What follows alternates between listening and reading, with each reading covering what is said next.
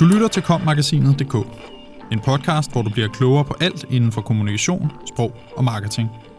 Mit navn er Aske Lermand. Denne mandags episode handler om kommunikationsetik og hvordan og hvorfor en arbejdsgruppe i kommunikationsnetværket K1 er undervejs med et etisk kodex for kommunikationsbranchen. Artiklen er skrevet af Dorte Lund. Har du talt med din indre etiker i dag? En arbejdsgruppe i kommunikationsnetværket K1 er undervejs med et etisk kodex for kommunikationsbranchen. Det sker som reaktion på kommunikatørers blakkede ry. Lad os droppe manipulationen og bruge vores sproglige forser til at løfte et samfundsansvar, opfordrer gruppen. Hver dag rådgiver spindoktorer i, hvordan man som politiker, ved hjælp af sproglige finurligheder, pynter på resultater af en undersøgelse og fører pressen bag lyset. Hver dag skovler byråer penge ind på at lave kampagner, der fordrejer et forskningsbaseret faktum til fordel for en påstand, der fremmer kundens særinteresse. Hver dag klæder kommunikationsrådgivere og virksomhedsledere på til at servere spiselige begrundelser for deres beslutninger, som ikke helt stemmer overens med de virkelige årsager. Men hvor tit reflekterer kommunikatørerne over det etiske perspektiv i deres arbejde? Skal man tro den arbejdsgruppe i kommunikationsnetværket K1, som har etableret sig for at fremme kommunikationsfaglig etik i branchen, sker det meget sjældent. Og flere medlemmer af gruppen mener, at det er en af de grundlæggende årsager til, at kommunikationsbranchen har et blakket ry. En af dem er Pelle Nielsen. Han er til daglig direktør og partner i bureauet Resonans Kommunikation, og har i flere år været irriteret over, at hans faggruppes troværdighed i befolkningen bliver mindre og mindre. Derfor er han med i gruppen, der arbejder med kommunikationsetik i K1, hvor han desuden er medlem af bestyrelsen. Faglig etik er ikke en del af beslutningsgrundlaget i kommunikationsbranchen i dag. Vi er uddannet til at vælge de mest effektive greb for at få budskaber igennem. Hvis vi er gode til det, er vi dygtige kommunikationskonsulenter, uanset at vi manipulerer for at nå målet, konstaterer Pelle Nielsen. I hans øjne har manipulationen taget overhånd, der er en kedelig tendens til øget kynisme i branchen, hvor vi ukritisk udvikler nye måder at manipulere på, siger han. Han henviser blandt andet til kommunikationen i forbindelse med hvidvaskskandalen i Danske Bank, og til den politiske kommunikation, hvor målet ikke er at bidrage til transparens, åben dialog og reel problemløsning, men at kontrollere en særlig dagsorden. Det hænger slet ikke sammen i Pelle Nielsens optik. Vores uddannelse er skatteyderbetalt, og dybest set eksisterer kommunikationsuddannelserne for at tjene samfundet. Skal vi så bruge de ting, vi har lært, på at manipulere og undergrave den politiske debat, eller fremme særinteresser via fordrejninger? Gavner det demokratiet og samfundet? spørger kommunikationsdirektøren retorisk. Ifølge ham svigter kommunikatører både deres faglighed og samfundet ved at undlade at inddrage etiske overvejelser i det faglige arbejde. Det etiske kompas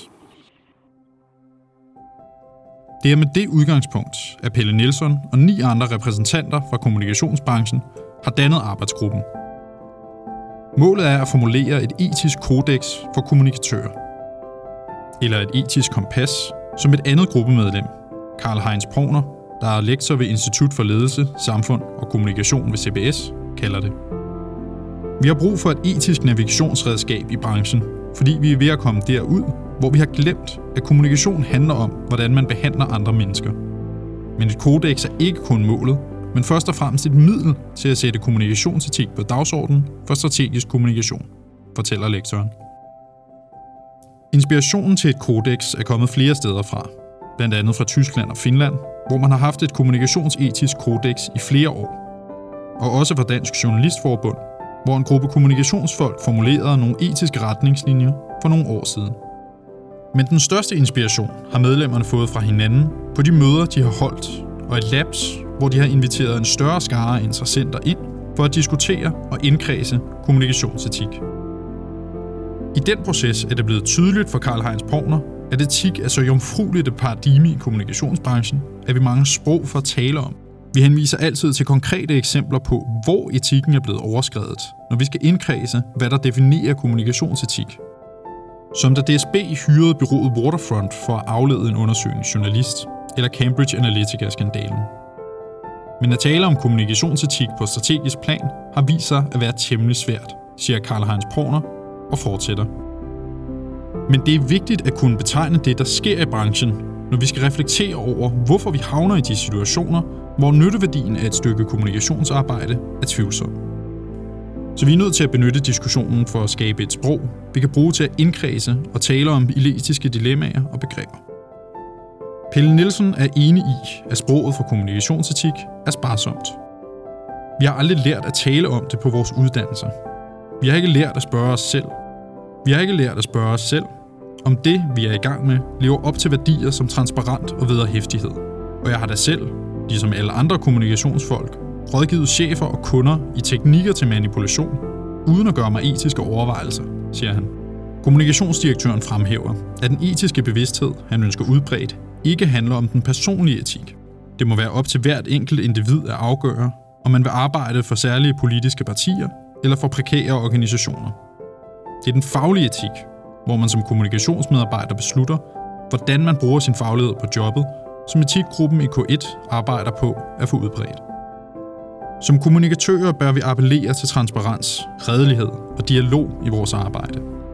Uanset om vi er strategisk rådgiver for direktionen, arbejder med intern kommunikation eller noget helt tredje, bør vi opfordre ledelsen, kunderne og vores samarbejdspartnere til størst mulig gennemsigtighed og åben dialog, i stedet for at holde kortene tæt ind til kroppen og arbejde med bevidst manipulation, siger Pelle Nielsen. Etik i dagligdagen Helt konkret forestiller Pelle Nielsen og Karl Heinz Provner sig, at et kommunikationsetisk kodex skal bruges på flere niveauer. Provner sammenligner kodexet med et Fairtrade-mærke, som virksomheder kan skrive under på, at de tilslutter sig. Han vurderer også, at kodexet vil være med til at åbne kommunikationsmedarbejdernes øjne for de etiske dilemmaer, de ofte befinder sig i. For eksempel når man etablerer en kampagne, der til gode ser en patientgruppe, der har bred appel, men samtidig nedprioriterer andre grupper, som reelt set har større behov for ressourcer eller bevågenhed. Med et etisk kodex i ryggen kan man opfordre sin ledelse til at fordele opmærksomheden og indsatserne anderledes, siger lektoren fra CBS. Pelle Nielsen ser kodexet som en del af den faglige identitet, som den enkelte kommunikatør dels skal bruge til at udfordre sine opdragsgivere ud fra, men også som en vej til at opnå legitimitet hos kolleger, eller hvem man som kommunikatør ellers arbejder sammen med. Efter jeg blev bevidst om den etiske paradigme i mit arbejde, er jeg begyndt at gøre ting anderledes. Når jeg faciliterer en workshop, gør jeg nu meget mere ud af at fremlægge præmissen for, hvorfor vi er sammen, og hvorfor vi har valgt den metode, vi bruger.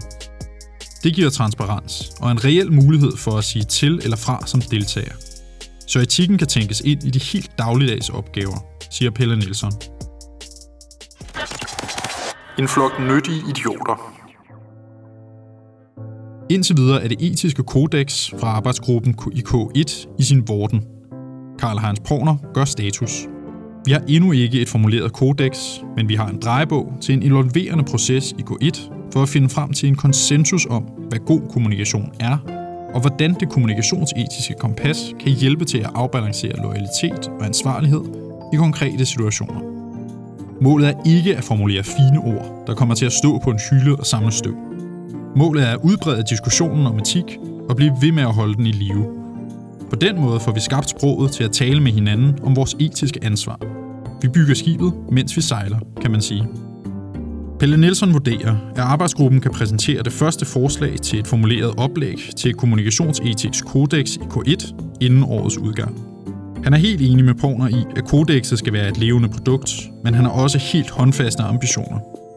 Vi bør stile efter at få indført et kommunikationsetisk løfte på linje med lægeløftet. Ligesom i lægegærningen kan kommunikationsfaget bruge til at gøre os gavn og til at gøre skade. Og det skal være en stærk markering af, at vi tager etikken alvorligt, hvis vi afgiver et løfte om, at vi vil bruge vores fag til gavn for vores medmennesker, siger Peter Nielsen og nævner en ambition mere. Pelle Nielsen og Karl Hein Porner er enige om, at det helt store arbejde ligger lige om hjørnet. Hvordan man bedst får udbredt kendskabet til kommunikationsetik i branchen og på uddannelsesinstitutionerne, hvordan man indhenter opbakning til det fra arbejdsgivere, er langt fra på plads. Der er et roadshow på tegnebrættet i arbejdsgruppen, men også enighed om, at der skal et samarbejde med de centrale fagforeninger og andre aktører i gang, hvis der skal sættes strøm til etikken. Undervejs vil det ikke skorte på modstand. Det er Pelle Nielsen udmærket klar over. Vi vil helt sikkert blive mødt med kynisme og kommentarer af det er da en meget sød idé, men velkommen til virkeligheden. Og ja, det er da møgbesværligt at være transparent og involverende i sin kommunikation. Men alle ved jo, at det fører til det bedste resultat. Ingen ønsker en partner, der manipulerer og fordrejer. Hverken privat eller professionelt. Så hvis vi vil vinde faglig respekt, så må vi tage de her kritiske opgør og gøre os klart, hvad vi vil være med til. Ellers ender vi som en flok nyttige tosser.